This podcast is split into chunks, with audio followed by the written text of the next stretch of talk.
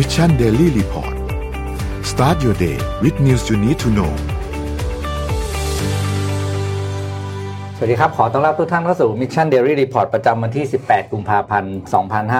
2564 ครับ อยู่กับพวกเรา 3 คนครับ สวัสดีครับแทบเดียวทุกท่านครับ สวัสดีครับครับครับ มา วันนี้เรื่องราวเยอะเหมือนเดิมนะครับ ไปดูตัวเลขกันก่อนครับอ้อลืมบอกวันนี้เรามีผ่าน Clubhouse ด้วยนะอ่านะครับใช่สามารถเข้าไปดูได้ที่อ่า Mission to the Moon นะครับ ก็ต้องผ่าน Clubhouse จะขึ้นว่านะฮะ Mission Daily Report Live นะครับเอออ่าดูตัวเลขกันครับ ตัวเลขตอนนี้ทั่วโลกนะครับถึงวันที่ 18กุมภาพันธ์นะครับทั่วโลกเนี่ยอยู่ที่หนึ่งร้อยหนึ่งร้อยเก้าล้านคนนะครับหนึ่งร้อยเก้าล้านหกแสนหนึ่งหมื่นเจ็ดพันแปดร้อยสิบแปดคน รักษาหายแล้วหกสิบเอ็ดล้านหกแสนแปดหมื่นห้าร้อยแปดสิบห้าคน เสียชีวิตสองล้านสี่แสนสองหมื่นหนึ่งพันห้าร้อยเก้าสิบสองคนนะครับ มาดูตัวเลขในไทยครับ ในไทยเมื่อวานนมีผู้ติดเชื้อสะสมเพิ่มขึ้น 175 คนทำให้ตอนนี้รวมแล้ว 24,961 คนนะครับ รักษาหายเพิ่มขึ้น 134 คนกำลังรักษาเพิ่มอ่าเพิ่มขึ้น 41 คนนะครับ แล้วก็ไม่มีผู้เสียชีวิตเพิ่มเติมนะครับยังคงอยู่ที่ 82 คนเหมือนเดิมนะครับ ก็ยังต้องเฝ้าระวังแล้วก็ดูแลตัวเองให้ดีกันเหมือนเดิมครับ อืมอืมเรื่องเยอะวันนี้อะคุณก่อนไหมมีอะไรบ้าง อ่าครับก็ตอนนี้ปรากฏว่ารัสเซียไอ้วัคซีนสปุตนิก5ที่เราเอ่อตอนแรกเราก็ไม่แน่ใจเหมือนกันว่ามันจะเป็นยังไงอืมใช่ไหมครับอืมไอ้ยปรากฏว่าตอนนี้นี่มัน work เหมือนกันนะฮะแล้วก็อืมได้ถูกกระจายไปในหลายประเทศในลาตินอเมริกานะครับ ถึงขั้นว่าตอนนี้เนี่ยคือตอนนี้เนี่ยใครให้วัคซีนใครเนี่ยอืมอืมก็ถือว่าเป็นเอ่อมันไม่ใช่แค่เรื่องทางธุรกิจอย่างเดียวเพราะปกติเขาก็ขายราคาค่อนข้างถูกครับก็มีความเป็นบุญเป็นคุณอยู่เหมือนกันนะพูดเขาว่ากันอย่างนั้นอืมเนี่ยนะครับ แล้วตอนนี้เนี่ย ก็หลายคนเขาก็วิเคราะห์กันว่าเฮ้ยการที่เอ่อวัคซีนของรัสเซีย ซึ่งเอาจริงๆเนี่ยตอนนั้นไม่เคยมีใครคิดว่าจะเป็นแคนดิเดตหนึ่งในที่ใช้ใช้งานได้จริงๆเนี่ยนะครับเอ่อออกมากระจายอยู่ค่อนข้างเยอะในลาตินอเมริกาเนี่ยลาตินอเมริกาเนี่ยโดยพื้นเพแล้วเนี่ยเป็นพื้นที่ที่มหาอำนาจต่างๆ เข้าไปแย่งชิง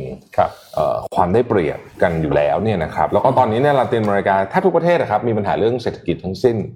นะครับเพราะฉะนั้นเนี่ยโอกาสนี้เนี่ยเป็นโอกาสที่รัสเซียจะสร้างเอ่อ พันธมิตรที่แข็งแกร่งในลาตินอเมริกาเพื่อไว้ต่อกรกับสหรัฐได้อืมเอ่อหลายคนก็มองภาพนี้นะครับเรื่องที่เราทราบกันก็คือตอนนี้เนี่ยเราเห็นการจับจับขั้วกันชัดเจน รัสเซียกับจีน และก็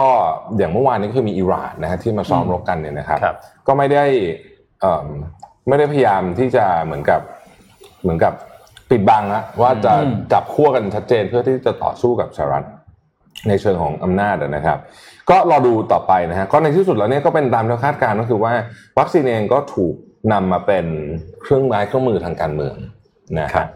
เมื่อคืนนี้นะรัฐสภาไทยก็โอ้โหเรื่องนี้เลยดูเดือด ไม่ใช่เมื่อคืนแต่เมื่อวานนะฮะอืมคือผมฟังเมื่อคืนเนี่ย ก็ย้อนฟังดูนะฮะคือตอนนี้ต้องบอกว่า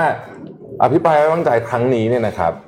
อ่อ ในสภาก็ประมาณหนึ่งอืมแต่ว่าคุณก็ต้องมาฟังในคลับเฮาส์ประกอบกันด้วยนะฮะเพราะก็จะมี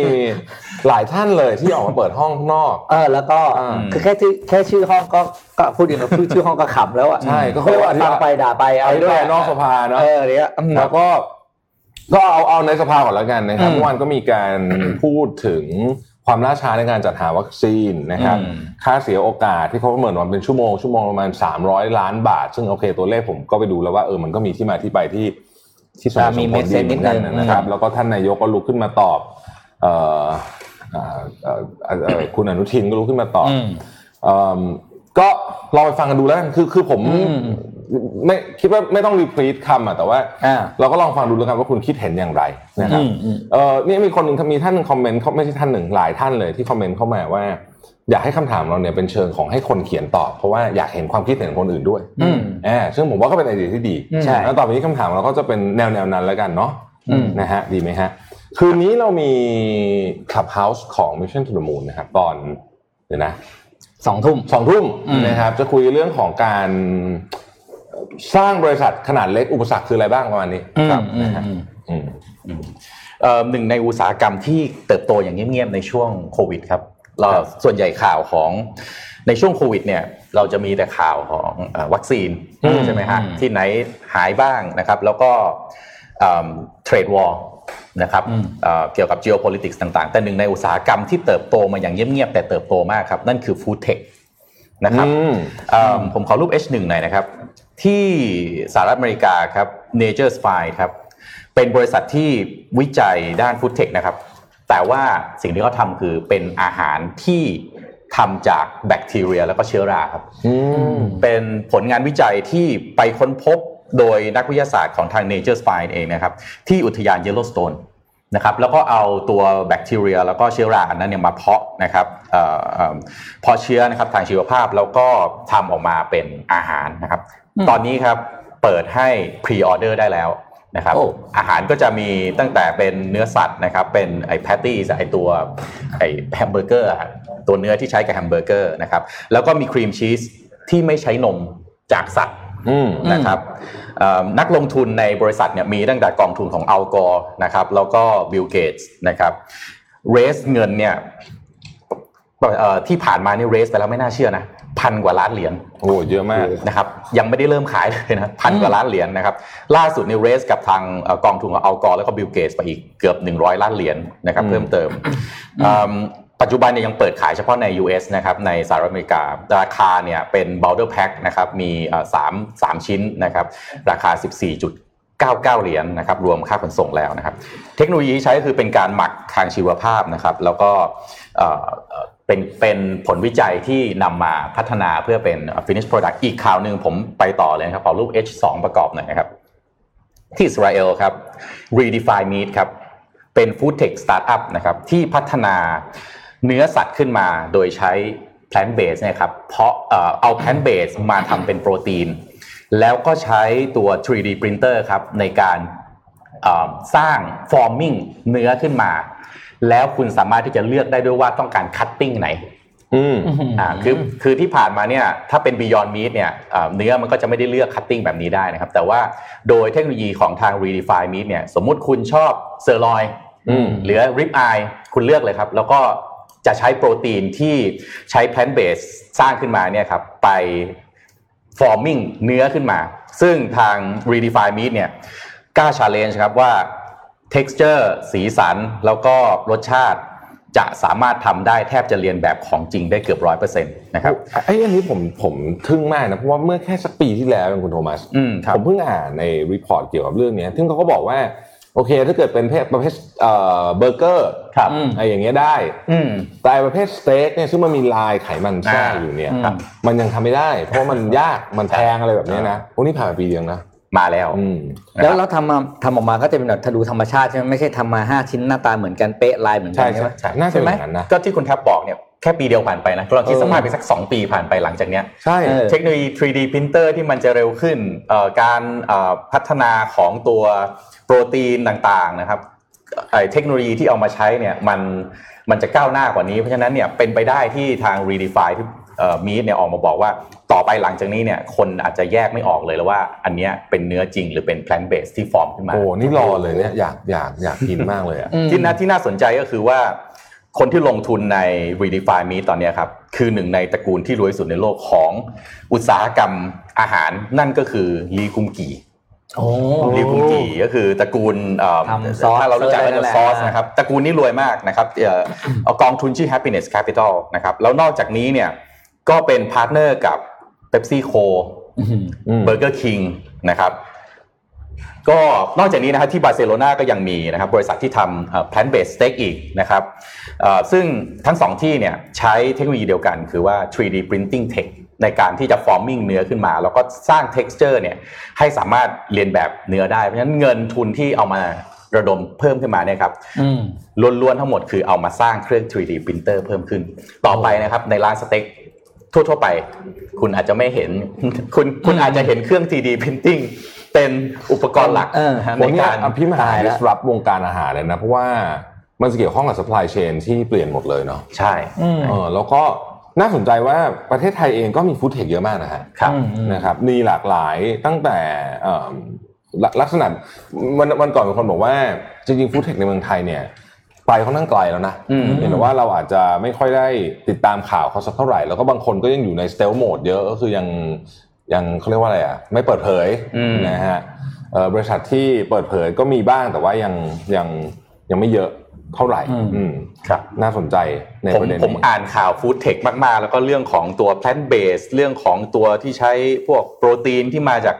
พืชเนี่ยฮะจนผมสนใจอยากจะทำธุรกิจนี้เองอืมผมรู้สึกว่ามันดีนะมันผมเติบโตมากๆแล้วมันก็เชียร์มูลค่าของ evaluation ของบริษัทที่จัดการเรื่องพวกนี้ แล้วผมว่าสิ่งสำคัญมันคือเรื่องความยั่งยืนของ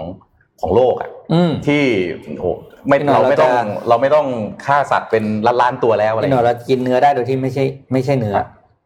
รู้สึกเหมือนเนื้อเนี่ยเออเราจะรู้สึกการกินสเต็กอืมรู้สึกว่าอินจอยมัมากนขึ้เกี่นยวกับเรื่องของการปล่อยแก๊สเรือนกระจกด้วยนะโอ้เพเห็นราะด้ว่าวยเลยครับพวกการเลี้ยงปศุสัตว์โดยเฉพาะวัวเนี่ยนะอืมครับปล่อยแก๊สเรือนกระจกเยอะมากนะปีปีหนึ่งเข้าใจว่าเป็นสักประมาณสิบเปอร์เซ็นต์มั้งของครับแก๊สเรือนกระจกทั้งหมดนะซึ่งถ้าเกิดมันลดตรงนี้ได้แล้วก็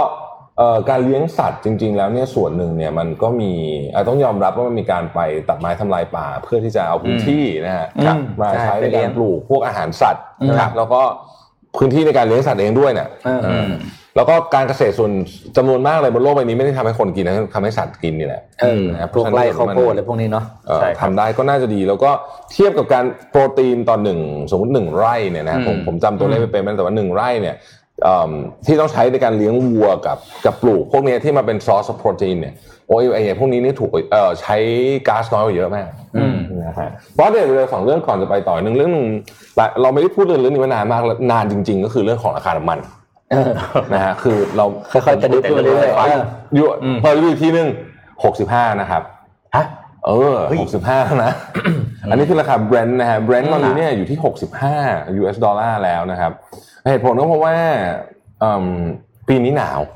ืมม หนาวมากอืมๆแล้วก็ยาวนานด้วย ความต้องการเลยสูงขึ้น ความต้องการก็เลยสูงขึ้นอืมนะครับ ก็ก็กลับมาอยู่ในราคาที่ต้องบอกว่า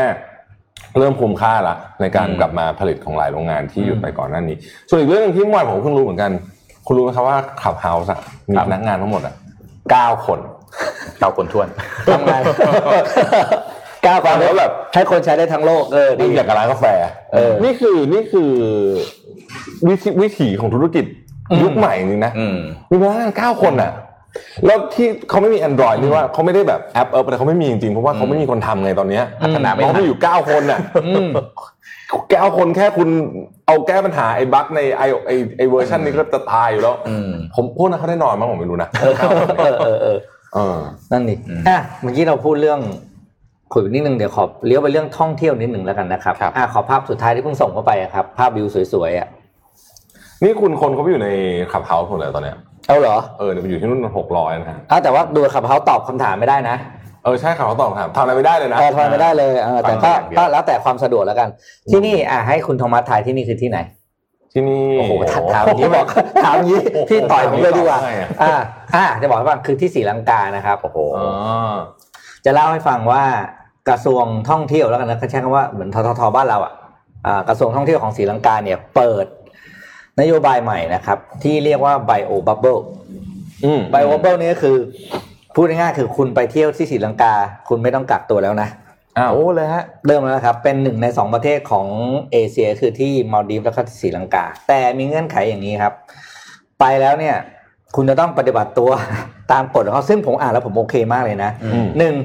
อยู่ในโรงแรมที่ได้รับการอนุญาตเท่านั้นอืม ซึ่งโรงแรมมันก็ต้องไปมีโอเคมาตรการอะไรพวกนี้นะครับสองก็คือให้คุณไปเที่ยวในสถานที่ที่ได้รับอนุญาตในช่วงเวลาที่กำหนดเท่านั้นครับถือว่าเช่นถือว่าเป็นเป็นเป็นเป็นเป็นเป็นวัดสมมตินะเป็นวัดคุณก็เที่ยวได้แปดโมงถึงเที่ยงก็คือแปดโมงถึงเที่ยงอืมอ่าเที่ยวเองห้ามขึ้นรถสาธารณะ เช่นอ๋อคุณต้องคุณต้องขับรถเองต้องเช่ารถเช่ารถถเองอ่านะครับ แล้วก็อ่าเขาเรียกว่า frequent covid 19 testing คือ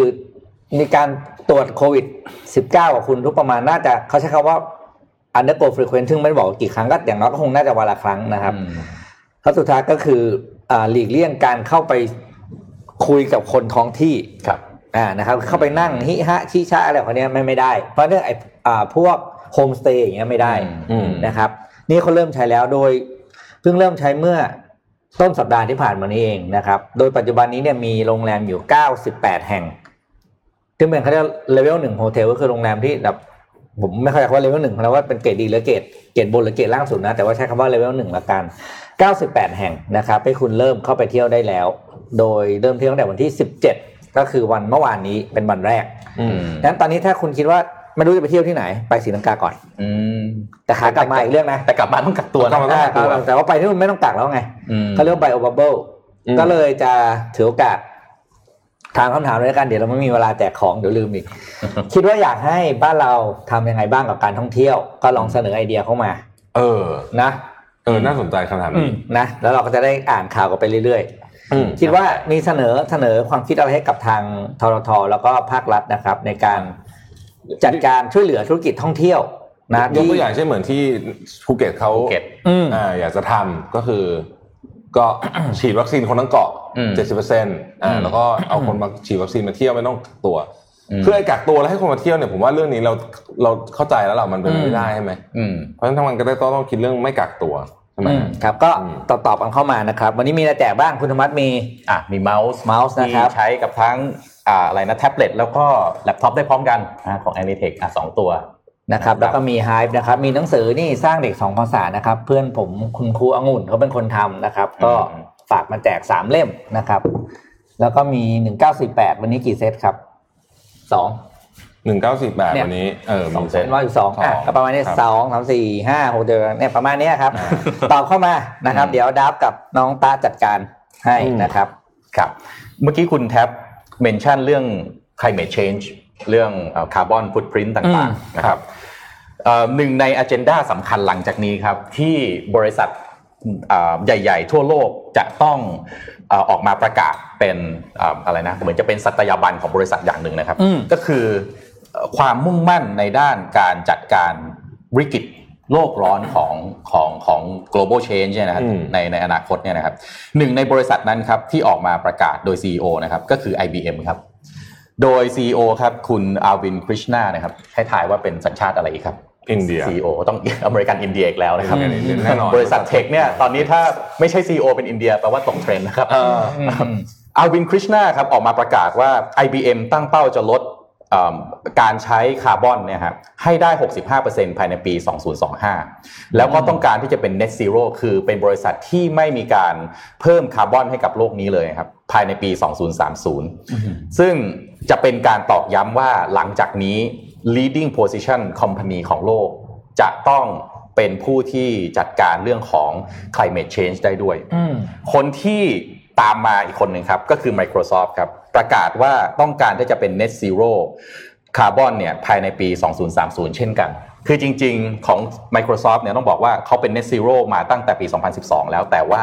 เขาเป็น net zero ด้วยการไปทำพวก carbon contract นะครับก็คือมีโครงการในการทำพวกเอ่อ reforestation หรือการปลูกป่าเพิ่มเติม แต่จริงๆเนี่ยบริษัทเนี่ยยังมีการผลิตคาร์บอนผ่านเอ่อ การใช้เทคโนโลยีของตัวเองต่างๆอยู่นะครับอีกบริษัทหนึ่งครับที่ประกาศมาเช่นกันนะครับก็คือเจฟเบซอสนะครับอืมเอ่อว่าประกาศว่าจะ net zero เนี่ยภายในปี 2040เอ่อ Amazon นี่ผมว่าอาจจะยากนิดนึงนะเนื่องจากว่ามันเป็นธุรกิจแบบจัดส่งสินค้าด้วยอะอืมนะครับการจะส่งสินค้าเนี่ยยังไงก็แหมอาจจะต้องมีอาจจะไม่ง่ายเท่าไหร่นะครับอืมตอนนี้เนี่ยสิ่งที่ทุกบริษัทที่เป็นบริษัทเทคโนโลยีในโลกนี้กำลังทำนะครับ คือว่าจะต้องเป็น net คาร์บอน net zero คาร์บอนเนี่ยภายในปีภายใน 10ถึง20 ปีข้างหน้าผ่านการใช้เทคโนโลยีของตัวเอง โดยที่ไม่ใช่เป็นการไปซื้อคาร์บอน contract เหมือนที่ผ่านๆมาเนี่ยตัวเองก็ผลิตคาร์บอน เสร็จแล้วก็ไปซื้อคาร์บอน contract ในในประเทศเอ่อที่กำลังพัฒนาอื่นๆนะครับ เช่นเอ่อเอ่อ Microsoft เนี่ยก็ตั้งกองทุนนะชื่อ Innovation Fund เนี่ย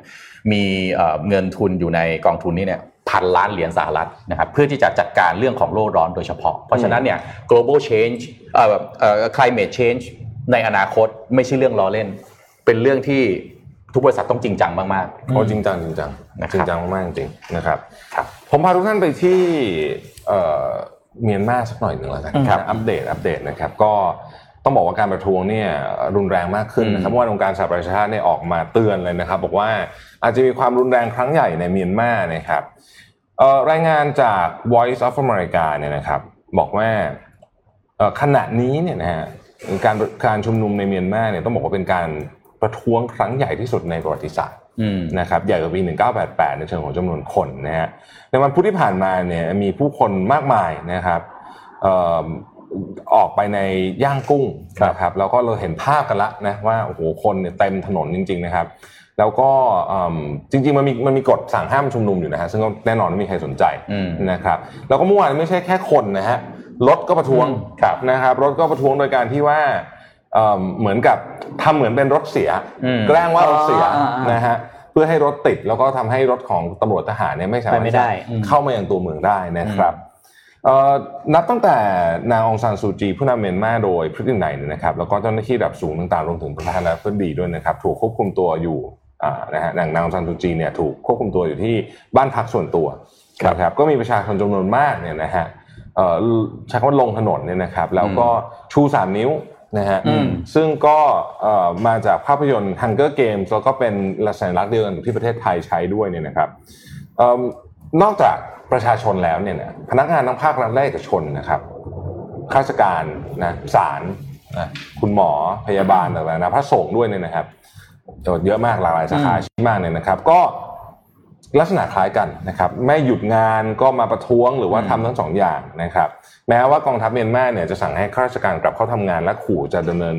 เอ่อการทางวินัยก็คนก็ยังออกมาอยู่ดีนะครับอย่างก็ดีสิ่งที่สหประชาชาติเป็นห่วงก็คือว่ากองกำลัง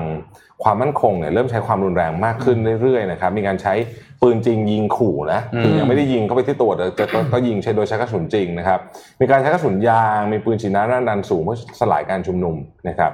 องค์กรเอ่อ Assistance Association for Political Prisoners นะครับซึ่งเป็นองค์กรที่ช่วยเหลือนักโทษการเมืองในเมียนมาเนี่ยระบุว่าขณะนี้มีคนถูกจับไปแล้วประมาณ 450ถึง500 คนอันนี้ไม่นับ ไม่นับพวกที่ถูกควบคุมตัวก่อนหน้านี้นะครับนักการเมืองที่ถูกควบคุมตัวไปก่อนหน้านี้ไม่นับเนี่ยเอิ่มหลายการจับกลุ่มเป็นการบุกเข้าจู่โจมยามวิการโดยหลายเคสไม่มีหมายสารด้วยเนี่ยนะครับอืมก็เป็นก็ก็คนก็แสดงความเป็นห่วงนะครับ โดยเฉพาะหน่วยงานด้านสิทธิมนุษยชนเอิ่ม ต่างๆนะครับทอมแอนดรูซึ่งเป็นมาจากหน่วยงานด้านสิทธิมนุษยชนของเมียนมาที่เป็นขึ้นตรงกับสหประชาชาติเนี่ยนะครับ ระบุในแถลงการเมื่อ 2 วันที่แล้วว่ารัฐบาลเมียนมาชุดนี้มีการใช้กำลังนะครับจับกลุ่มประชาชนแล้วก็มีมีความกังวลว่าจะเหมือนกับการชุมนุมเมื่อปี 1988 ที่มีการใช้กำลัง แล้วก็มีการฆ่ามีการทำให้ประชาชนสูญหายไปต่างๆนานาเหล่านี้นะครับโดยรวมเนี่ยนะฮะ ประเทศต่างๆ แสดงความกังวลมากประเทศตะวันตกเนี่ยประนามการรัฐประหารในเมียนมามาตลอดนะครับแต่ตอนหลังๆเนี่ยแม้แต่ประเทศอย่างจีนเองก็เริ่มมีการแสดงความกังวลต่อสถานการณ์ในเมียนมาเช่นกันนะครับโดยล่าสุดเอกอัครราชทูตจีนประจำเมียนมาเนี่ยระบุเมื่อวันอังคารว่าสถานการณ์ในปัจจุบันเนี่ยเป็นสิ่งที่โค้ดนะครับอืมจีนไม่ต้องการเห็นอย่างแน่นอนนะครับอืมจีนเองก็ต้องบอกว่า ผมก็รู้สึกว่าต้องคิดต้องต้องเดินหมากเกมนี้ดีๆเหมือนกันนะฮะอืมเพราะว่าไม่งั้นนี่โอ้โห หนักเหมือนกันอืมหนักเหมือนกันจะกลายเป็นแผลได้อืมนะครับอืมก็ผมคุยกับเพื่อนติดตามผมที่ทำธุรกิจเป็นเป็นคนเมียนมาเลยทำธุรกิจอืมที่เมียนมาเขาถ่ายรูปส่งมาเขาใช้โดรนขึ้นไปถ่าย โอ้โห เห็นคนที่ออกมาชุมนุมเออเออแล้วเนี่ยโอ้โหยาวเป็นกิโลกิโลนะเยอะอืมเยอะจริง ๆอะแล้วก็ผมก็ถามว่าเออแล้วงานการไม่ไม่ทำกันเหรออืมบอกว่าตอนนี้เอ่อข้าราชการก็ไม่ทำงานอืมอืมเออเขาบอกว่า การจราจรมันเป็นอัมพาตเดินทำไม่ทางได้ไปไม่ได้อะไรก็ไม่ได้อะไรทำนองเนี้ยแล้วก็ในในพม่านี่ก็การสื่อสารอะไรก็ทำได้ลำบากอืมแต่ก็พร้อมใจกันออกมาชุมนุมอืมอืมนะครับ อีกข่าวหนึ่งนะครับ อันนี้ค่อนข้างน่าเป็นห่วงที่สวีเดนครับนะฮะสวีเดนเรายังจำสวีเดนกันได้อยู่นะฮะตอนนี้ที่สวีเดนเนี่ยโควิด -19 กลายพันธุ์กำลังระบาดทั่วสวีเดนนะครับตอนนี้เนี่ยเรื่องของการกลายพันธุ์เนี่ยนะครับ เริ่ม เริ่มชักจะเป็นเรื่องใหญ่ละอืมนะฮะเพราะว่ามันกระจายไปหลายภูมิภาคทั่วโลกแล้วครับนะครับล่าสุดเนี่ยนะครับมีการพบผู้ป่วยโควิด -19 สายพันธุ์ใหม่นะครับ 422 รายเมื่อสัปดาห์ที่แล้วนะครับอืมแล้วก็ยังไม่ค่อยแน่ชัดเท่าไหร่ เพราะว่าเอิ่มมีคนที่เป็นผลบวกจำนวนไม่เยอะที่ถูกนำไปหาไวรัสชนิดกลายพันธุ์ครับนะครับณขณะนี้เนี่ยเอิ่ม คาดว่านะครับตอนนี้เนี่ยมีการกลายพันธุ์ทั้งหมดเนี่ย20มณฑลจาก 21มณฑลของสวีเดนแล้วนะฮะซึ่งอันนี้เนี่ยโอ้โหยี่สิบจากยี่สิบเอ็ดใช่ ก็คือเกือบหมดแล้วล่ะเออนะฮะอืมต้องต้องจับตามองเลยนะกลัวฮะจะเป็นเวฟใหม่มาอีกหรือเปล่า ใช่ เพราะตอนนี้เนี่ยถ้าเกิดว่าดูเรียกว่าผู้ติดเชื้อที่เป็น moving average เนี่ยนะครับ เอ่อเจ็ดวันนะเขาเรียกว่า seven day moving average เนี่ยของทั่วโลกนี่ลดลงแล้วนะครับ ลดลงอย่างมีนัยสำคัญด้วยซึ่งเอิ่มคุณหมอหลายท่านก็บอกว่าน่าจะเป็นเพราะวัคซีนแหละ เพราะว่ามันฉีดมาครับอืมสักระยะหนึ่งแล้วเนี่ยนะครับ แต่ถ้ามีไอเวฟใหม่มาอีกเนี่ยก็โอ้โหไม่รู้จะอืมเป็นยังไงเหมือนกันเดี๋ยวต้องต้องรอติดตามกันดูนะครับ ประเทศไทยเองเมื่อวานนี้ก็เมื่อวานนี้กรุงเทพไม่มีเลยใช่ไหมศูนย์คนเลยนะอืมเมื่อวานศูนย์ครับนะฮะศูนย์คน แม้แต่ไอโควิดนี่แสบจริงนะอืมคือเหมือนกับว่า มันก็ไม่มันยอจะมจบง่ายๆจะจบอยู่แล้วใช่ไหมเออมันไม่เคยยอมง่ายกลับเสร็จปุ๊บมามาใหม่ใหม่อีกโอ้โห มานี่แปลงร่างมาด้วยคันนี้ มาอืมอืมนะอ่าแป๊บเดตยอด การเดินทางของคนจีนให้ฟังเร็วๆ ช่วงตรุษจีนก่อนเข้าเจ็ดโมงครึ่งนะครับครับอะขอภาพล่าสุดที่เพิ่งส่งเข้าไปครับ นี่ ช่วงตรุษจีนที่ผ่านมาครับ คนจีนเที่ยวเดินทางในประเทศ77ล้านครั้งครับอืม นี่ก็คือต้องบอกว่านี่เป็นมันเป็นสองสาเหตุนะอย่างอย่างแรกผมว่าเชื่อว่าปัจจัยสำคัญที่สุดเลยคือ รัฐบาลจีนเขารณรงค์จริงจังให้เที่ยวในประเทศไงอืมโอเค เข้าใจแหละว่าคนไม่คนออกนอกประเทศไม่ได้ แต่ถ้ารัฐบาลไม่รณรงค์ให้เที่ยวเขาอาจจะไม่เที่ยวอืม77ล้านครั้งลองคูณเป็นเงินง่าย ๆ คนหนึ่งต่อทริปใช้เงินพันบาทที่งมันอืมง่ายมากอยู่แล้วนะก็คเจ็รัดบหมื่นเจ็ดพันล้านบาทแล้วนะที่เงินที่สะพัดอยู่ในในประเทศเขานะครับนี่มันเป็นต้องบอกว่าภาษาธุรกิจเขาเรียกเป็นภัยคุกคามกับ เศรษฐกิจเอ่อธุรกิจท่องเที่ยวของประเทศอื่นๆทั่วโลกด้วยนะโดยโดยเฉเพพาะราะถ้าเราเลยเพราะถ้าเขาเที่ยวกันบนๆกันเองในประเทศแล้วเขาไม่ออกมาเนี่ยเนี่ยคือเงินที่แทนที่จะออกมานอกประเทศอะมันอืมไม่ได้มาที่ประเทศอื่นเลยอืมผมกำลังตั้งข้อสงสัยว่า 77 ล้านครั้งนี่อาจจะน้อยกว่าที่ควรจะเป็นด้วยซ้ำเพราะว่าเออพอดีผมคุยกับเอ่ออมทีมงานผมนะฮะที่อยู่ที่จีนอืมที่เป็นคนจีนนะ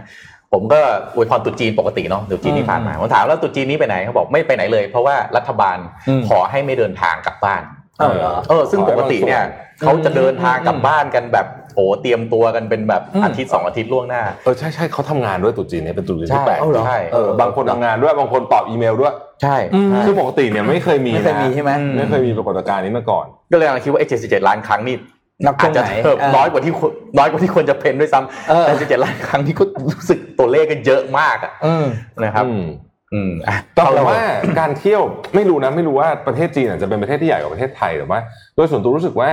การเที่ยวในประเทศตัวเองอะครับถึงจุดหนึ่งมันจะมีความอะไรบางอย่างที่เราอยากโหยหาไปไปที่อื่นบ้างเออแม้ว่ามันจะมีอะไรอะมีภูมิทัศน์แตกต่างกันมีอ่าอ่าอ่าแต่มันจะแต่ไม่มีเหมืบาอนงอย่างที่ยังรู้ว่าเฮ้ยเรายังอยู่ประเทศเนี้ยเราอยู่ใช่ประเทศใช่นี้ยู่ถูกต้องถูกต้องเออธิบายยากนะเนี่ยแต่ถึงจุดเดี๋ยวก็ต้องออกเองอะถึงจุดก็ต้องออกมาเองผมคิดว่าถึงจุดก็ต้อ่าองอไปอกเจ็ดโมงครึ่งครับวันนี้พอเข้าเจ็ดโมงครึ่งนะครับ ก็ผมตั้งคำถามนะครับเฮ้ยเมื่อคืนผมแอบดูแล้วโอ้โหอะไรอีกแล้วอีกแล้วอีกแล้วคุณธวัฒน์ไปอีกแล้วอะมาตั้งคำถามครับ อะไรคืออาวุธที่ทรงพลังที่สุดบนโลกนี้ครับอ่าอืมแล้วก็ตั้งคำถามต่อไปครับอืมถ้าคุณโดนน้ำร้อนลวกเนี่ยแสบไหมฮะแน่นอนแสบนะฮะอ่าแสบแสบแสบแต่ถ้ามีคนเอาน้ำร้อนมาสาดคุณทั้งตัวอืมคุณจะเกลียดและโกรธคนคนนั้นมากแค่ไหนครับอืมผมขอรูปต่อไปหน่อยนะฮะภาพนี้ครับ คิดว่าอืมอืมหลาย ๆ คนคงเคยอืมผ่านตาเป็นภาพภาพดังนี้เนอะเป็นภาพหนึ่งในภาพประวัติศาสตร์ ที่ยังติดตา โดยเฉพาะคนเวียดนามนะครับเหตุการณ์นี้เกิดขึ้นในเดือนมิถุนายนปี 2 ปี 19 1972นะครับเหตุการณ์เกิดขึ้นที่เวียดนามทางใต้นะครับช่วงนั้นเป็นช่วงที่สงครามเวียดนามเนี่ยปะทุอย่างรุนแรงนะครับเวียดนามเหนือที่เอ่อมีเวียดนามเหนือกับเวียดนามใต้เนี่ยมีความเชื่อทางด้านลัทธิการปกครองที่แตกต่างกัน แล้วก็มี partner ที่สนับสนุนแตกต่างกันทำให้ ต้องเกิดเป็นสงครามภายในประเทศนะครับ ในช่วงเวลานั้นเนี่ยทางทหารเวียดนามเหนือนะครับ แทรกซึมตัวเข้าไปที่พื้นที่ของทางเวียดนามใต้ ในหมู่บ้านที่ชื่อว่าตรังบังนะครับ ทางนักบินเอาเอ่อนักบินของเวียดนามใต้ครับ ได้รับทราบข่าวว่ามีการแทรกซึมมาของข้าศึกนะครับ ก็เลยเอาเครื่องบินรบเนี่ยบินออกไป นะครับเวียดนามใต้ต้องบอกก่อนว่ามีพันธมิตรก็คือสหรัฐอเมริกา เพราะฉะนั้นเนี่ยก็จะมีอาวุธยุทโธปกรณ์นะครับแล้วก็เทคโนโลยีต่างๆของทางสหรัฐอเมริกามาเป็นผู้สนับสนุนนะครับอืมนักบินมองจากอากาศลงมา เห็นประชาชนที่แตกตื่น เพราะว่ามีทหารฆ่าศึกเนี่ยแทรกซึมตัวเข้ามาในหมู่บ้านของตัวเอง ชาวบ้านก็วิ่งหนีกันโอลหมานนักบินมองเห็นชาวบ้านแล้วเข้าใจว่านั่นคือทหารที่แทรกซึมตัวเข้ามา สิ่งที่นักบิน ของเวียดนามใต้ทำครับ ก็คือตัดสินใจทิ้งระเบิดนาปาล์มลงมาอืมอืมทำให้หมู่บ้านที่ชื่อตรังบังนั้น เนี่ย แหลกละเอียดนะครับ เลยเป็นที่มาของเรื่องเรื่องนี้ครับขอหน้าต่อไปครับ โลกก็เลยได้รู้จักภาพนี้นะครับ แล้วก็ตั้งชื่อภาพนี้ว่า นาปามเกิลแล้วเรื่องของนาปามเกิลเนี่ย เป็นเรื่องที่ยังตาตึงอยู่ในประวัติศาสตร์ ของมนุษยชาตินะครับว่าความโหดร้ายของสงครามเนี่ยมันโหดร้ายขนาดไหนนะครับผมพาทุกท่านย้อนประวัติศาสตร์กลับไปดูอีกครั้งครับว่า สิ่งที่เกิดขึ้นของสงครามที่เป็นหนึ่งในสงครามที่โหดร้ายที่สุด ของประวัติศาสตร์มนุษยชาติเป็นอย่างไรขอคลิปหน่อยนะครับ เรื่องนี้ครับถูกเล่าผ่าน ปากของนิกอุดนะครับซึ่งนิกอุดเนี่ยเป็นช่างภาพที่ถ่ายภาพภาพนี้นะครับในเดือนมิถุนายนครับปี 1972 ครับนิคุตทำงานให้กับ AP นะครับเป็นช่างภาพแล้วก็เป็นนักข่าวครับหลังจากได้ทราบข่าวครับว่าทหารของเวียดนามเหนือครับแทรกซึมเข้าไปที่เวียดนามใต้ที่หมู่บ้านตรังบังรัฐบาลก็สั่งให้ deploy เครื่องบินออกไปเพื่อที่จะโจมตีทันทีครับนิกอุดก็เล่าเหตุการณ์ในวันนะครับ ว่าเห็นเครื่องบินนะครับ บินแล้วก็ทิ้งระเบิดลงมา เสียงระเบิดนี่ดังทั่วไปหมดเลยนะครับ มีแต่ไฟแล้วก็เพลิงไหม้นะครับเขาก็ถ่ายภาพไปเรื่อยๆครับ สิ่งที่เขาหวังคือหวังว่าจะไม่มีใครอยู่ในหมู่บ้านนั้น แต่ว่าตอนนั้นครับกิมฟุกและครอบครัวของเขาครับ อยู่ในหมู่บ้าน คิมฟุกก็คือเด็กผู้หญิงที่อยู่ในรูปนั่นเองครับ เสียงหลังจากนี้คือเสียงของคิมฟุกครับเขาบอกว่าตัวของเขาเนี่ยเสื้อผ้าของเขาเนี่ยติดไฟลุกไหม้หมด แล้วก็ตัวของเขาเนี่ยไฟลุกทั้งตัวนะครับหันไปทางซ้ายทางขวาเจอแต่ไฟนะครับ ไม่เห็นใครเลย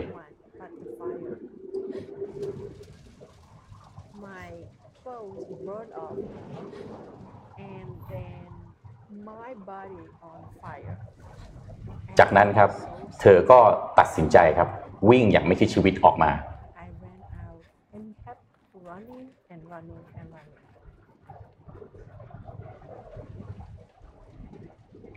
After the bomb, you don't hear no more. นิกอุดครับ อธิบายว่าเขาเห็นไฟไหม้แล้วก็ควันขนาดนั้นเนี่ย ก็เข้าใจว่าน่าจะไม่มีใครอยู่ แต่สักพักครับ มีผู้หญิงอุ้มเด็กออกมา แล้วก็มีเด็กๆ ทยอยตามออกมาทีละคนทีละคน ที่วิ่งหนีรอดเอาชีวิตครับ เขาก็เลยรู้ว่ามันยังมีคนอยู่ในหมู่บ้านนั้น แล้วก็เป็นที่มาของภาพภาพนี้ครับ เห็นผู้หญิงคนหนึ่งเห็นเด็กผู้หญิงคนหนึ่งครับกางแขน แล้วไม่ได้ใส่เสื้อผ้าเลย วิ่งออกมาขอความช่วยเหลือ แล้วก็ร้องว่า แปลภาษาไทยก็คือ มันร้อนเหลือเกินมันร้อนเหลือเกิน too hot too hot นะครับ ตอนที่นิกอุดเข้าไปจับตัวเธอเนี่ย ผิวหนังเนี่ยหลุดติดมือออกมาเลยนะครับ เขาคิดในใจว่าเด็กคนเนี้ย ไม่รอดแน่นอน แล้วก็รีบพาคิมฟุกเนี่ยครับ ไปที่โรงพยาบาล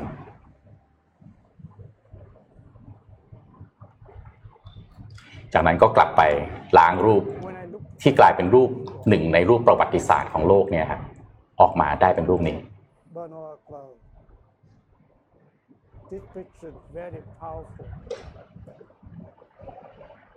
Sent it right away. แล้วเขาก็ส่งรูปนี้ครับ ไปตีพิมพ์ แล้วก็กลายเป็นรูปที่ขึ้นหน้าหนึ่งในหนังสือพิมพ์เกือบทั่วโลกรณรงค์ให้เลิกสู้รบ เลิกสงคราม เพราะว่า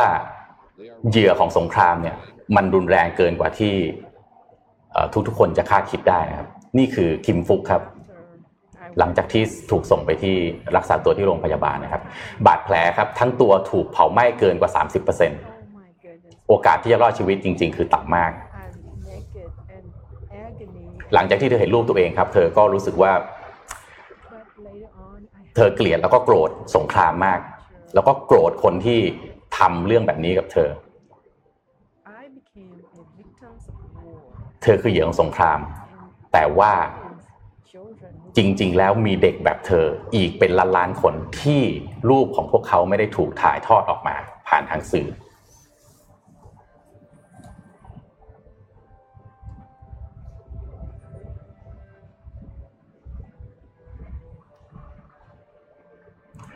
รูปรูปนี้ครับ ได้รับรางวัลพูลิเซอร์นะครับในปี 1973 แล้วก็เป็นหนึ่งใน iconic symbol ของสงครามทั่วโลกนะครับ คิมฟุกกับนิกอุดครับโตขึ้นมาก็กลายเป็นเพื่อนที่ดีต่อกันนะครับ ผมขอกลับมาที่สไลด์หน่อยนะครับ หลังจาก 7 เดือนครับ หลังจากที่รูปของนิกอุดได้ถูกตีพิมพ์ออกไปทั่วโลกครับ Paris Peace Accord ก็คือส่วนที่สัญญาปารีสก็ถูกเซ็น แล้วก็สหรัฐอเมริกาครับ เป็นที่มาของการถอนทัพถอนถอนกองทัพกลับมาจาก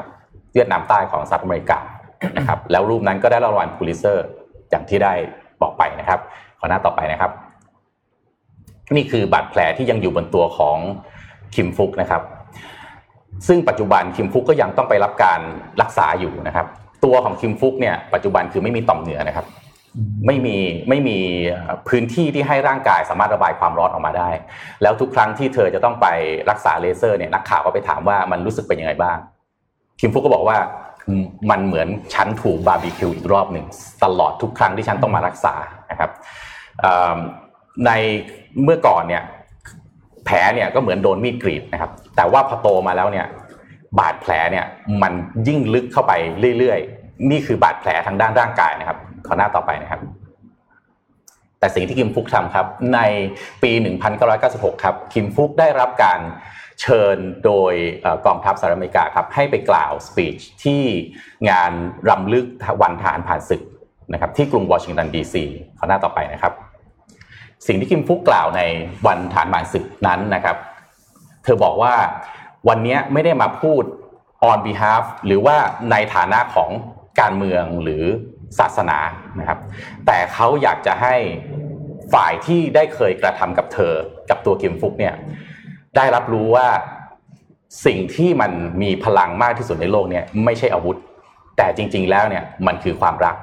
ที่ผ่านมาเนี่ยเธอใช้เวลาอยู่กับความโกรธและเกลียดมาตลอดชีวิต แล้วก็ไม่เคยได้ แล้ววันหนึ่งเธอก็ได้พบว่าความโกรธและเกลียดที่เธอใช้ชีวิตอยู่ร่วมกับมันมาตลอดน่ะไม่เคยให้ผลดีอะไรกับชีวิตของเธอเลย เพราะฉะนั้นวันนี้เธอได้เรียนรู้ที่จะให้อภัย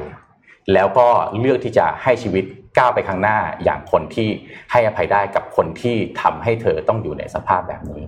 ดังนั้นผมก็อยากทิ้งท้ายไว้สำหรับเจ็ดโมงครึ่งวันนี้ครับ ด้วยคำถามที่ว่า คุณใช้เวลาอยู่กับ คนที่คุณเกลียดและโกรธมานานมากแค่ไหนแล้วครับ และเวลานี้ถึงเวลาที่จะยกโทษให้กับทั้งตัวคนเอง แล้วก็คนที่กระทำกับคุณแล้วหรือยังถึงแม้ว่าเรื่องเรื่องที่คุณถูกกระทำอาจจะเป็นเรื่องที่ไม่ควรจะสมควร เกิดขึ้นกับคุณ หรือไม่ควรที่จะยกโทษให้ แต่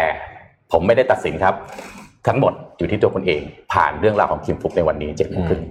ขอบคุณครับสุดยอดมากยอดครับอืมเป็นเป็นคนที่น่าจะ narrate เรื่องนี้ได้ดีที่สุดนะอืมเพราะว่าเขาเจอเหตุการณ์ที่ต้องบอกว่า unspeakable เลยเนาะอืมอืมอืมแล้วก็ยัง มาเล่าเรื่องนี้ให้เราฟังได้ ใช่นะครับอะไปต่อไปต่อไปต่อนะฮะอะอะมีเรื่องอีกเรื่องหนึ่งครับ น่าสนใจเหมือนกัน เอาแบบอารมณ์เบาๆนิดหนึ่งแล้วกัน แต่ว่าก็มีความมีความน่าทึ่งเหมือนกันนะครับ ขอภาพ P9 ขึ้นมาครับเฮ้ยนี่มัน P9 ไม่ใช่แล้ว P9 อะไม่เป็นไรไปหาใหม่เป็นคนละคนเดี๋ยวเล่าฟังได้ครับนี่มัน P9 วันไหนไม่รู้ ต้อง P9 วันนี้อะเล่าฟังก็คือ มีผู้ชายคนหนึ่งครับ ชื่อโรเบิร์ตบิเกโลนะครับครับ เขาเป็นอ่าเขาเรียกว่าเจ้าของบริษัทพัฒนาอสังหาในลาสเวกัส คือมีมีอะไรนะเขาเรียกมีตังค์มากเลยแหละ แล้วก็คนคนเนี้ยครับโรเบิร์ตบิเกโลว์มีความสนใจพิเศษในเรื่องของชีวิตหลังความตายครับอืมนะก็เขาก็เลยออกเนื่องเนื่องจากภรรยาเขาเนี่ยเพิ่งเสียชีวิตเมื่อต้นเดือนที่ผ่านมานี้เองคนนี้นะครับโรเบิร์ตบิเกโลว์นะครับเขาก็เลยประกาศว่า จะให้รางวัลหนึ่งล้านเหรียญอืมกับใครก็ได้ที่ให้คำตอบกับเขาได้ว่า ชีวิตหลังความตายนั้นมีอยู่จริงหรือเปล่าโอ้โหเพราะว่าผมมาเมืองไทยสิเทียบนะโดยให้รางวัลเนี่ยเป็นเงินนะครับห้าแสนเหรียญสหรัฐนะครับรางวัลที่หนึ่งห้าแสนเหรียญรางวัลที่สองสามแสนเหรียญแล้วก็รางวัลที่สามสองรางวัลอีกรางวัลละอ่าหนึ่งแสน อ่าหนึ่งแสนอ่าหนึ่งแสนห้าหมื่นนะครับครับโดยแรงบันดาลใจของเขาเนี่ยเขาบอกว่าเขาเป็นคนนี้เป็นคนที่สนใจเรื่อง เมื่อเราร่างกายเรา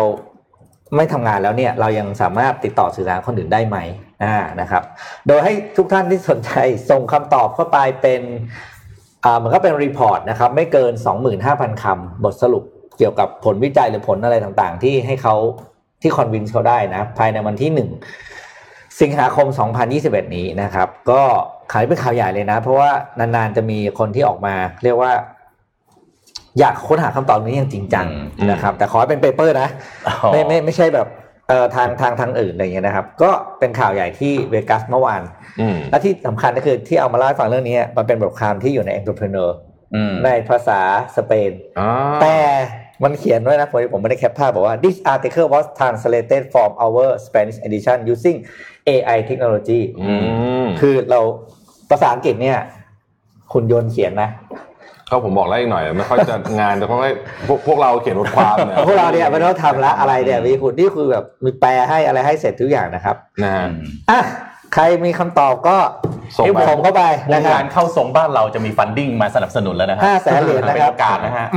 ครับอะผมพาทุกท่านอ่าไปชมอะเดี๋ยวเดี๋ยวก่อนอื่นเล่าเรื่องวัคซีนก่อน ต้องอัปเดตตัวเลขนิดหนึ่งก็คือ ล่าสุดเมื่อวานนี้ญี่ปุ่นฉีดวัคซีนให้กับประชาชนแล้วนะครับเริ่มต้นแล้ว4 0,000คนเพราะฉะนั้นตอนนี้เนี่ยมีประเทศที่รับการฉีดวัคซีนไปทั้งหมด 92 ประเทศนะครับอัปเดตล่าสุดนะฮะเมื่อเช้านี้เพราะฉะนั้น 92 ประเทศนี่เกินครึ่งอย่าง 92 18เออเกินเกินเกือบเกือบเกือบละเกือบเกือบจะเกินครึ่งละนะครับก็นั่นแหละนะก็ลองไปติดตามกันดูแล้วกันนะครับ แล้วก็อีกข่าวหนึ่งก็คือฮังการีนะครับเป็นประเทศแรกในยุโรปที่รับมอบวัคซีนจากจีนอืมนะครับ เพราะเพราะว่าอย่างที่ทราบกันว่าเรื่องนี้อย่างที่บอกเรื่องนี้มันไม่ใช่แค่เรื่องวัคซีนนะครับมันเป็นเรื่องการเมืองเรื่องการเมืองสุๆด้วยนะครับ แล้วก็คนไทยเนี่ยนะครับรอลุ้นเลยนะฮะว่าเราจะได้เห็นเอ่อผมกระโดดไปข่าวหนึ่งข่าวรถยนต์นะฮะอันนี้คุณโทมัสต้องดูเลยนะฮะอืมอะครับไปใหญ่เอาขึ้นมาดูไปอาเกณฑ์อะเอาขึ้นมาดูนะฮะ นี่โอ้โหโอ้โหแหมตอนแรกนึกว่าเป็น product เอ่อเขาเรียกว่าอะไรนะ concept car ไม่ใช่นะครับ นี่คือ production car นะฮะขายจริงหน้าตาอย่างนี้เลยนะครับล้อเลอะแบบนี้เลยเนี่ยนะครับนี่คือ Audi e-tron GT นะฮะเป็น variation ที่ 3 ของ Audi นะฮะซึ่งเป็นรถยนต์ไฟฟ้า 100%นะครับเปิดดูภาพไปเรื่อยเนี่ยจะรู้สึกว่าอืมมันลงตัวมากๆเลยนะคือมันแบบเป็นรถยนต์4ประตูนะครับที่หน้าตามีความเป็นเขาเรียกว่าเป็น four door coupe อะนะฮะใช่เอิ่มมันมีพื้นฐานมาจาก Porsche Taycan หน้าตาจะคล้ายๆกันแต่ว่า หลังจากไปดูที่เขาไปโหวตที่สำนักข่าวต่างประเทศรวมถึงครับที่เมืองไทยด้วยเนี่ยนะฮะคนส่วนใหญ่ชอบอันนี้มากกว่าฮะดูแล้วลงตัวกว่า Porsche Taycan นะครับอืมจะเปิดตัวในประเทศไทยคาดว่าในช่วงกลางปีนี้ ถ้าไม่มีแผนผิดพลาดนะฮะยังไม่มีอะไร confirm นะฮะอืมอืม ก็มาพร้อมกับเครื่องยนต์ 2 รูปแบบแต่ว่าคาคาดว่าตัวที่จะเปิดตัวในเมืองไทยเนี่ยคือตัวที่เป็นเครื่องยนต์ 400เดี๋ยวนะครับ 400เดี๋ยวร้อยแรงม้าหรือเปล่า480แรงม้า โอ้โหสี่ร้อยแปดสิบเลยเหรอ480แรงม้านะครับ แล้วก็476แรงม้านะฮะ แล้วก็ศูนย์ถึงร้อยสี่วินาทีนะครับ ก็เป็นความเร็วระดับรถสปอร์ตแรงๆดูหน้าตาตอนแรกผมนึก ผมผมรู้สึกมันคล้ายๆพันนาเมร่ามากกว่า อะก็มีความคล้ายพานาเมราอืมอ่าคือไปไปไปในรูปทรงคล้ายๆกันแบบนั้นนะฮะแล้วก็ต้องบอกว่าราคาต้องตอนตอนนี้น่าสนใจมากว่า Porsche Taycan ตัวล่างสุดตอนนี้ตัวที่ถูกที่สุดที่เป็นตัวกับเครื่องล้อหลังเนี่ยราคาเริ่มต้นที่ 6.19 ล้านบาทนะครับเพราะฉะนั้นตัวนี้ถ้ามาเมืองไทยเนี่ยโดยแบรนด์ position แล้ว น่าจะราคาต่ำกว่าแล้ว Audi รอบเนี้ยมารอบนี้ที่เปลี่ยนผู้แทนจำหน่ายในประเทศไทยเนี่ยก็สามารถทำราคาได้ค่อนข้างดีนะฮะในหลายมาๆแรรุ่นงครับนะฮะมาแรงมากเอ่อก็ต้องไปดูกันว่า ตัวนี้จะเปิดตัวมาที่ราคาเนี่ยเท่าไหร่คาดว่านะครับ คาดว่าน่าจะอยู่ประมาณห้าเห็นเลขห้าอืมนะครับเห็นเลขห้านะครับ แต่ว่าจะมาลุ้นสี่กว่าๆนี่เหมือนคงจะยากนะครับนอกจากนอกจากเออมันมีอันหนึงก็คือนอกจากเขาปรับโครงสร้างภาษีฮะอ่าอ่านอกจากเขาปรับโครงสร้างภาษีเท่านั้นเลยนะครับ ถึงจะผมมีโอกาผสมอ่านข่าวเนี้ยอยู่ฮะแล้วผมก็แบบโอ้โหกูเห็นแล้วน้ำลายไหลแต่อืมอืมขอขอรอดูไปก่อนแล้วช่วงนี้อืมนะฮะนะครับ สวยมากนะฮะสวยมากสวยๆสวยมากเห็นแล้วสวยแบบมากจริงๆสวยมากจริงๆเท่สุดๆนะครับ ผมขอมาที่ข่าวนี้ครับ ลูกพี่ของหลาย ๆ คนครับ ของลูก H4 หน่อยนะครับ มาซาโยชิซันของเราครับ มาแล้วอืมขาประจำครับอ่าให้สัมภาษณ์กับ Forbes ครับว่า ปีนี้ครับเป็นปีที่เอ่อเอ่อตัววิชั่นฟันของเขาเนี่ยครับจะกลับมาขิงใหม่ในวงการอีกครั้งหนึ่งนะครับ หลังผลประกอบการไตรมาสล่าสุดทำกำไรได้สูงเป็นประวัติ ประวัติการณ์นะครับอืมมาซาโยชิซันให้ให้ให้สัมภาษณ์กับทาง Forbes ครับว่าที่ผ่านมาเนี่ยเอ่อทางสื่อนะครับเวลาจะเขียนถึงซอฟต์แบงก์เนี่ยก็จะบอกว่าซอฟต์แบงก์แล้วก็กองทุน Vision Fund เนี่ยเป็นห่านที่กกไข่ทองคำเอาไว้ แต่ที่ผ่านมามีแต่ไข่เน่านะครับในกองทุนของเขาเนี่ยมีสตาร์ทอัพที่ลงทุนไว้เนี่ย164 บริษัทที่อยู่ในกองทุน Vision Fund ทั้ง 3 ประเภทเนี่ยนะครับปัจจุบันนี้เนี่ยใน ในไตรมาสที่ผ่านมานะครับเราย้อนกลับไปปี 2019ก่อนขาดทุนครั้งแรกในรอบ14 ปีนะฮะคิดเป็นมูลค่าการขาดทุนเนี่ยหนึ่งหมื่นเจ็ดพันล้านเหรียญสหรัฐคือสูงที่สุดในประวัติประวัติเป็นประวัติการเลยนะครับ ค่อนข้างเละทีเดียวนะเละนะเละอย่างรุนแรงเลยนะครับ แต่ว่าเอ่อในในปีที่ผ่านมาเนะครับ ได้เอ่อสิ้นสุดเดือนธันวาคมปี 2020 ครับ มีกำไรสุทธิครับ 11,000 ล้านเหรียญสหรัฐนะครับอืมเป็นผลตอบแทนจากการลงทุนในกองทุน Vision Vision Fund สองนะครับอืมซึ่งมีสตาร์ทอัพที่เรารู้จักที่เป็นเรื่องเป็นราวทั้งหลายออกมาเนี่ยนะครับ Vision Fund สองอย่างเดียวเนี่ยนะครับหนึ่งหมื่นสามพันล้านเหรียญสหรัฐนะครับเอ่อในไตรมาสที่ผ่านมาเนี่ยพอมีผลประกอบการแบบนี้ครับ ทางซอฟต์แบงก์ก็เลยเปิดเผยทิศทางการปรับเปลี่ยนโครงสร้างการลงทุน อย่างเช่นการตัดสินใจขายสินทรัพย์ส่วนหนึ่งของบริษัทนะครับมูลค่ารวมกันมากกว่า 41,000ล้านเหรียญสหรัฐนะครับซึ่งรวมถึงการถอนหุ้นบางส่วนของอาลีบาบาที่บที่ Vision Fund และก็ซอฟต์แบงก์เนี่ยได้เข้าลงทุนเป็นระยะเวลานานถึง 14 ปี ซึ่งสร้างผลตอบแทนให้กับกองทุน Vision Fund อย่างมหาศาลนะครับแล้วก็ปัจจุบันเนี่ยซอฟต์แบงก์เองลงทุนอยู่ในบริษัทเทคโนโลยีชั้นนำระดับโลกหลายบริษัท เช่น Grab นะครับในเอเชียตะวันออกเฉียงใต้นะครับคูแพงนะครับซึ่งเป็นอีคอมเมิร์ซรายใหญ่ในเกาหลีใต้ หรือแม้กระทั่ง ByteDance นะครับที่เป็นบริษัทแม่ของ TikTok แล้วก็ Paytm นะฮะซึ่งเป็นผู้ให้บริการธุรกรรมออนไลน์เนี่ยในอินเดียนะครับอืมก็ล่าสุดนะครับ Forbes ประเมินมูลค่าทรัพย์สินสุทธิของมาซายุฮิซอนนะครับผู้เป็นมหาเศรษฐีมั่งคั่งอันดับหนึ่งของญี่ปุ่นเนี่ยปัจจุบันมูลค่าสินทรัพย์ของเขาอยู่ที่ 45,500 ล้านเหรียญสหรัฐนะครับอืม เออพูดถึงมาเศรษฐีล่าสุดเจฟเบโซสกลับไปที่หนึ่งแล้วนะครับ เพราะว่าอ่าหุ้นหุ้นเทสลา Tesla เนี่ยตกมาหน่อยนึงสองเปอร์เซ็นต์กว่าๆเยอะอืมเยอะเหมือนกันนะครับเปอร์เซ็นต์กว่านี่ก็เยอะเหมือนกันนะฮะแต่ว่าคนไทยไม่สนใจหุ้นเทสลาเพราะว่าตอนนี้หุ้นอันนะ OR ใช่ไหมว่ากับ STGC ใช่ไหม STGC เมื่อวานมีสีตรัง IT สีตรังอะไรนั้นอ่าไอ้ที่เป็นประกันอะเออมีอีกอ๋อตัวหนึ่ง TQR อ่าโอ้โห TQ อะไรสักอันเนี่ยโอ้โหสองร้อยเปอร์เซ็นต์เออนะฮะอะก็ผมพาไปว่าผมพาไปข่าวนี้เร็วๆนะครับ นี่เราจำได้ไหมว่ามันมีไกด์ไลน์ออกมาว่า คุณจะต้องออกกำลังกายกี่นาทีต่ออาทิตย์อะไรจำได้ไหมอืมครับจำได้แต่ไม่เคยอ่าจำได้แต่ไม่เคยทำได้เออครับ อันนั้นน่ะอันนั้นนี่คือปี 2010เออนะครับของอะ WHO มีไกด์ใหม่ละนะครับมีอืมเหรอปี 2010 เนี่ยอืมเขาบอกว่าหลังจากที่ปี 2010 ออกมาเนี่ยเขาก็สำรวจผลเนี่ยนะครับ ประมาณ 28%ของผู้ใหญ่ทำไม่ได้ ตามไกด์ไลน์เก่าอืมซึ่งก็คือไม่ได้เยอะมากเพราะมันใหม่เยอะกว่าครับ แล้วก็ที่น่าเทียนห่วงคือเด็กวัยรุ่นอืม 81%ทำไม่ได้โอ้โอ้เหตุผลเพราะว่าถ้าเป็นแต่ก่อนนะครับ ยุคเราเป็นเด็กอะไม่ต้องมีไกด์ไลน์เพราะว่าเราเนี่ยกลับมาถึงบ้านเนี่ยเราวิ่งเล่นจนหมดแรงแม่ลากไปกินข้าวใช่ถึงบ้านใช่ใช่ถูกไหมเพราะว่าเราไม่มีอะไรทำอะเราก็วิ่งจนแบบหมดแรง แต่ยุคนี้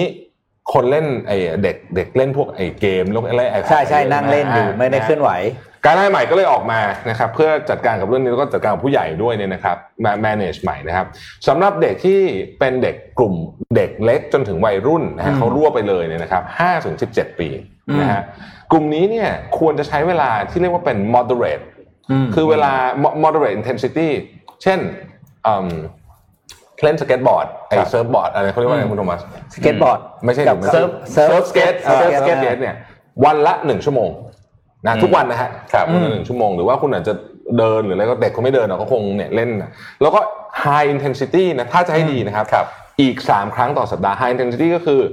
เตะฟุตบอลเล่นอืมบาสอ่าอ่านะอะไรอย่างเงี้ยนะฮะที่มันแบบเข้มข้นมากๆ อันนี้คือกลุ่มเด็กนะครับครับเพราะฉะนั้นกลุ่มเด็กเนี่ยอย่างน้อยพื้นยืนพื้นเลยเนี่ยคือหนึ่งชั่วโมงต่อวันคุณต้องออกต้องมาออกมาอืมนะฮะออกกำลังกายข้างนอกนะครับ กลุ่ม 18 ถึง 64 ปีนะครับก็คือเนี่ยโอ้โหนี่ก็เป็นแบรเก็ตกว้างเลยนะ ก็คือตั้งแต่วัยรุ่นจนไปถึงอืมเอ่อวัยเกษียณเลยเนี่ยนะฮะช่วง 18ถึง64ปีเนี่ยขอถ้าเป็น moderate intensity ครับนะครับก็คืออาจจะเป็นเดินวิ่งช้าๆ โซน2อะไรเนี่ยนะครับ150ถึง300 นาทีต่อสัปดาห์ นะครับให้ดีเนี่ยขอเป็นทาง 300 นะอืมอืม300 ก็คือ 5 ชั่วโมง ต่อสัปดาห์ต่อวันละชั่วโมง แต่ถ้าเอาแบบอะเวลาน้อยนะฮะครับ vigorous ก็คือความเข้มข้นสูงอืมนะครับในกรณีก็คือเช่นเล่นบาสอืมอย่างเงี้ยอืมซึ่งก็ต้องดูสภาพร่างกายด้วยนะครับอ่าอืม75ถึง150นาที อันนี้อันใดอันหนึ่งได้อืมนะพูดง่ายๆก็คือว่าถ้าเกิดคุณมี vigorous นาทีเนี่ยคุณก็หารนาทีลงไปครึ่งหนึ่งได้ครับนะฮะแล้วก็ต้องขอ muscle ด้วยก็คือขออากล้ามเนื้อด้วยเนี่ยอ่าอีก2วันอืมนะฮะอันนี้ขออีก2วันนะฮะอืมเพราะฉะนั้นก็เป็นคู่กันนะครับโอ้โหเริ่มเยอะเยอะเยอะเยอะเยอะอันอันอันเดิมยังทำไม่ได้เลยเดินไม่ได้เอาอันใหม่นะนะอ่าถ้าเกิดเป็นผู้ใหญ่อายุเกิน 65ล่ะเป็นยังไงนะครับอ่าเขาบอกว่าขอ 150ถึง300 นาทีเหมือนกัน แต่อันนี้เอาให้ความเข้มอืมข้นน้อยลงไปอีกอืมเช่นอาจจะเป็นลักษณะของการเดินครับนะฮะหรือถ้าเกิดว่าคุณอยากจะเข้มข้นเยอะ ขอสักว่ายน้ำพออืมอืมนะ หกสิบห้าไม่เล่นบาสแล้วนะไม่ไม่เอาแล้วนะอืมเดี๋ยวเดี๋ยวนั่นนะเดี๋ยวกระดูกหลุดเดี๋ยวกระดูกหลุดแต่ยังไงก็ดีเนี่ย พวก strength training ก็ยังต้องทำอยู่อืมนะครับ ก็คือการเอิ่มยกเวทอะไรพวกนี้ใช่ไหมอ่าใช่นะครับเอ่อคือ muscle muscle training อะนะครับ ก็คือ อันนี้ก็จะเป็นลักษณะที่เอ่อเราเห็นตามสวนลุมอะอืมนะฮะคือไม่ได้โอ้โหต้องมายกเวทเข้าฟิตเนสอ่านะอ่าอย่างนั้นก็ได้นะครับ หรืออีกการหนึงก็คือว่าเอิ่ม การออกกำลังกายที่เขาเรียกว่าเป็น multi component ตอนแรกผมอะไรว่า multi component อ๋อไปเปิดอ่านเอิ่มลำมวยจีนอืมอ่าอย่างงี้นะฮะไทเก๊กถ้าอะไรอย่างเงี้ยพวกนะครับนี้อ่าสามวัน อันนี้คือคุณจะคุณจะคุณจะเวทก็ได้สองวัน หรือว่าถ้าเกิดเป็นอย่างเงี้ยนะลำไทยเก๊กเนี่ยเขาขอสามวัน ไม่ไม่นับ ไม่นับเมื่อกี้นะบวกบวกกันโอ้โหนะครับสำหรับคุณแม่ที่ยังตั้งครรภ์อยู่เนี่ย ก็ขอออกกำลังกายด้วยนะไกด์ไลน์ใหม่เนี่ยขอสัก ร้อยห้าสิบนาทีแบบเบาๆอ่านะครับเพราะฉะนั้นอันนี้ออกมาแล้วเนี่ยเขาถามว่าเอ๊ะแล้ว WHO เนี่ยเขาบอกว่าอะไรเขาบอกว่าตอนนี้เนี่ยคนเนี่ยมีปัญหาหลายเรื่องอะไอ้โรคสามโรคอะคอมโบอะโรคหัวใจอืมเบาหวานประเพศสองแล้วก็มะเร็งเนี่ยสามโรคนี้เนี่ยเราพิสูจน์แล้วว่าการที่ physically active นะฮะก็คือไม่ได้ต้องออกกำลังกายก็ได้นะ แต่คือคุณต้องสมมุติว่าคุณจัดบ้านหรือว่าคุณทำงานบ้านเองหมดเนี่ย อืมอันนี้ก็ถือว่าเป็นการออกกำลังกายชนิดหนึ่งแล้วนะครับคือ physically active เนี่ยมันช่วยเรื่องนี้จริงๆนะครับแล้วสามอันนี้เนี่ยไอ้โรคสามโรคที่ผมว่าเนี่ยเป็นทำให้คนตายอะ75เปอร์เซ็นต์โอ้โหก็คือคนส่วนใหญ่ตายเพราะไอ้ไอ้ไอ้นี่ฆ่าคนตายมากกว่าโควิดเยอะอืมนะครับแล้วมันเป็นสิ่งที่ป้องกันได้ด้วยนะครับเพราะฉะนั้นเนี่ยเขาก็เลยบอกว่าเรื่องนี้สำคัญด้วยกันนึงก็คือ อย่าลืมออกกำลังกายกล้ามเนื้อก็คือ muscle อืมเพราะ muscle เนี่ยโดยเฉพาะถ้าเกิดคุณออกตั้งแต่วันนี้นะครับ พอคุณโตโตๆขึ้นไปแก่ลงไปเนี่ย muscle เนี่ยมันช่วยสองเรื่องมันหนึ่งมันช่วย balance อืมอ่านะฮะวันนี้ถ้าเกิดใครยืนแล้วจับขาข้างเดียวไม่ได้เนี่ยอืมนะอันนี้ระวังเลยนะเดี๋ยวนึกออกไหมยืนแล้วจับเอขาอข้างหลังเดี๋ยวนะเดี๋ยวต้องกลับไปลองแล้วเนี่ยอ่าเอออันนี้ระวังเลยนะครับแล้วก็เอ่ออีกอันหนึ่งก็คือแน่นอนว่าเอ่อมันช่วยให้คุณเนี่ย มีโอกาสล้มน้อยลง ในคนที่อายุเยอะๆโอ้โหล้มทีเรื่องใหญ่นะอืมครับนะครับ ก็นะ เขามีไกด์ไลน์กันมาละอะเดี๋ยวปิดท้ายกันด้วยภาพรวมของ e-commerce trend ในปี 2021 นะครับ เป็นข้อมูลจาก SCB 10X ครับมาเล่าอืมให้ฟังด้วยนะครับ ภาพรวมของ e-commerce ในปี 2020 ที่ผ่านมาคงรู้ด้วยว่าตัวเลขเนี่ยเติบโตของทุกคนโดย ภาพรวมเนี่ยเติบโตจากที่ผ่านมาเนี่ยทุกสิบปีย้อนหลังเติบโตเติบโตตลอดแหละ แต่ว่าสามเดือนสุดสามเดือน สุดท้ายของปีเนี่ยมันโตเท่ากับสิบปีอะครับ คือโตแหลกลานแบบชนิดที่ว่าโอ้โหนะแล้วก็มันมีปัจจัยหลายอย่างนะอย่างที่เรารู้กันนะครับ มันจะเป็นเรื่องโควิด เรื่องอะไรต่างๆ เรื่องของความสะดวกเรื่องของระบบการขนส่งนะครับเฮ้ยอันนี้น่าฟังมากสนุกนะครับ แล้วก็ report สมัยนี้สนุกมีธุรกิจต่างๆเนี่ยมีการเพิ่มงบ e-commerce อย่างต่อเนื่องนะครับอืมโดยในยุโรปและสหรัฐนั้นบอกว่าธุรกิจกว่า 78%ยังคงตัดสินใจเพิ่มงบประมาณสำหรับการพัฒนาระบบ e-commerce มากขึ้น โดย 16%เท่านั้นที่ บอกว่าจะคงตัวเลขงบประมาณส่วนนี้ไว้นะครับ ทีนี้ผลกระทบต่อธุรกิจที่ก้าวเข้าสู่ e-commerce จากการแพร่ระบาดของโควิดมีอะไรบ้างนะครับ อย่างแรกเลยก็คือแน่นอน ธุรกิจกว่าครึ่งหนึ่งมีรายได้เพิ่มขึ้นเกินกว่า 100%นะครับ โดยกว่า 90%มีรายได้เพิ่มจากการขายออนไลน์และ 50%บอกว่ารายได้จากการขายออนไลน์เติบโตมากกว่า 100%เทียบกับช่วงก่อนการเกิดโรคระบาดนะครับ อีกอันหนึงคือธุรกิจส่วนใหญ่จะเปลี่ยนกลยุทธ์มามุ่งเน้นที่ดิจิทัลนะครับข้อมูลบอกว่า 45%ของธุรกิจบอกว่าจะหันไปมุ่งเน้นการพัฒนาธุรกิจในฝั่งดิจิทัลมากขึ้น เนื่องจากเห็นการเปลี่ยนแปลงที่ชัดเจนของ e-commerce และความต้องการของผู้บริโภค ซึ่งมันหมายถึงความสะดวกสบายในการซื้อความประหยัดอะไรเงี้ยความรวดเร็วนะครับ แล้วก็อีกเรื่องหนึ่งประเด็นสำคัญก็คือผลกระทบต่อต่อด้านแรงงานนะครับ ก็คือ ธุรกิจที่มีปรับตัวเข้าสู่ธุรกิจอีคอมเมิร์ซมากที่สุดคือเรื่องของการย้ายพนักงานภายในองค์กรอืมมา support งานส่วนนี้นะครับอืมทีนี้ทิศทางของ e-commerce ในปี 2021 เป็นยังไงบ้าง คือยังจะเน้นเรื่องของ supply chain network collaboration นะครับ ก็คือการเปลี่ยนรูปแบบระบบการจัดส่งสินค้าและระบบ supply chain ทั้งหมด ซึ่งเริ่มแบบต้นน้ำในเรื่องของการ sourcing จัดซื้อไปถึงการจัดส่งถึงมือผู้บริโภคนะครับ โดย คำนี้จะเข้ามามีบทบาทมากในปีนี้นะก็คือ supply chain disruption อืมคือมันเปลี่ยนวิธีการคิดในเรื่องการจัดหาจัดส่งสินค้าทั้งหมดทั้งในประเทศและก็การขนส่งข้ามแดนด้วยนะครับ อีกเรื่องหนึ่งก็คือที่เราจะได้ยินกันมากขึ้น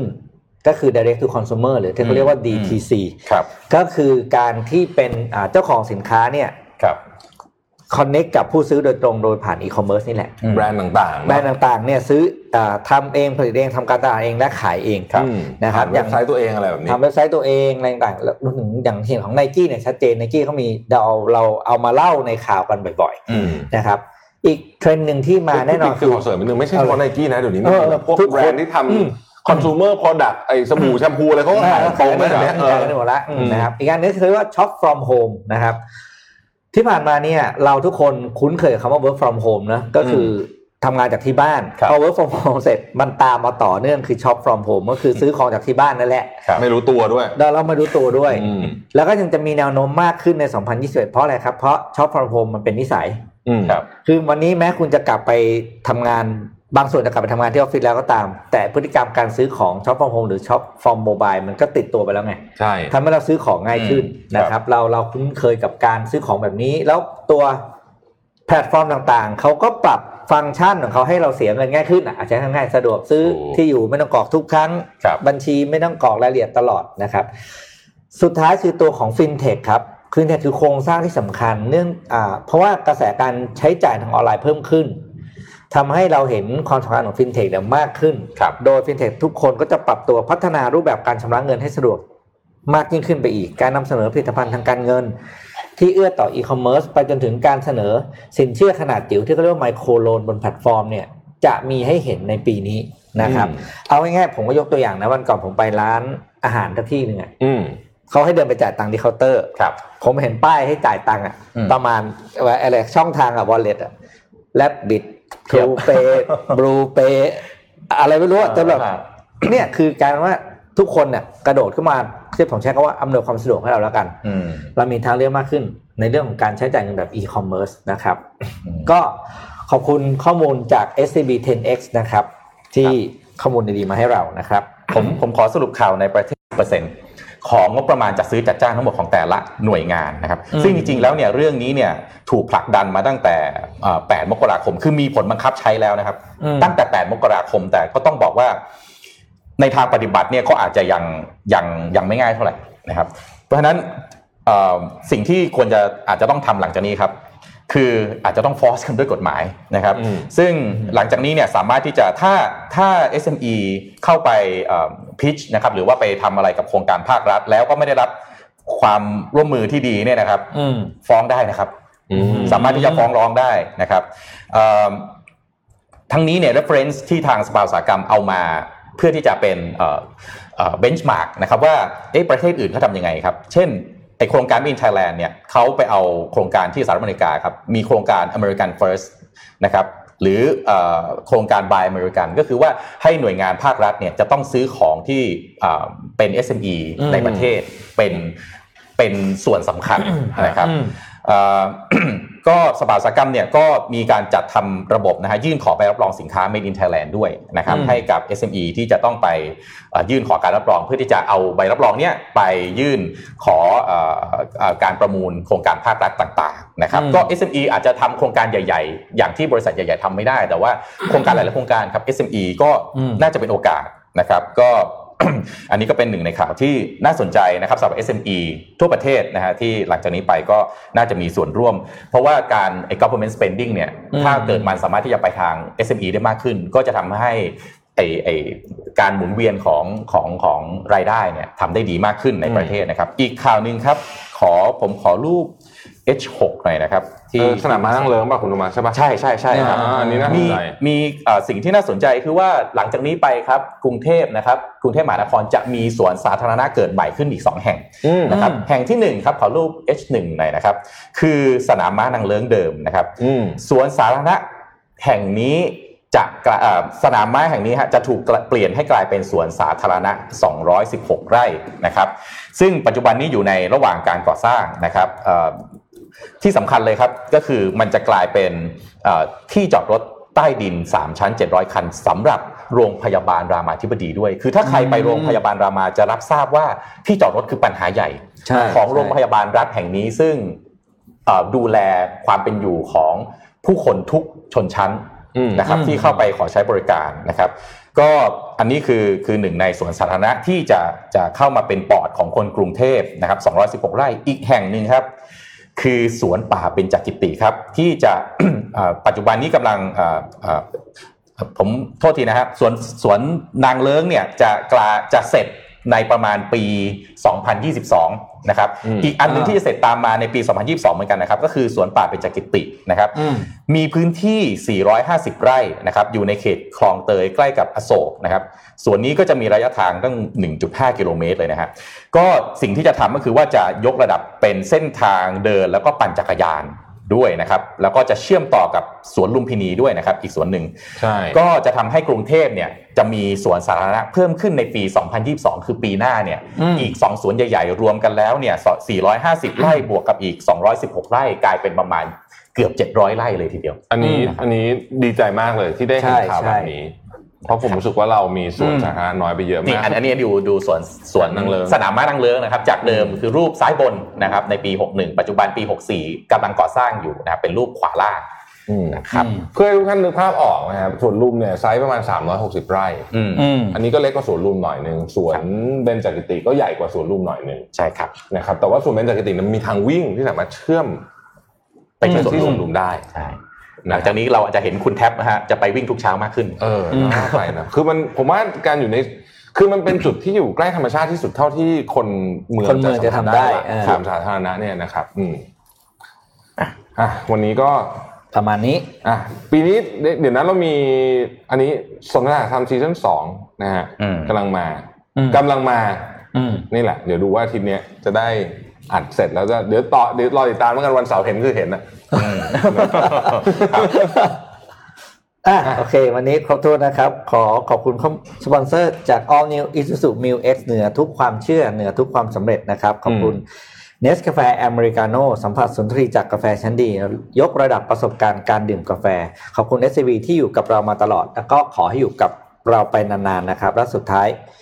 ขาดไม่ได้เลยขอบคุณท่านผู้ชมทุกท่านนะครับ ที่อยู่กับ Mission Daily Report มาทุกวันนะครับ ก็ขอจบวันนี้แต่เพียงเท่านี้แล้วก็พบกันใหม่ วันพรุ่งนี้นะครับ สวัสดีครับ สวัสดีครับมิชชั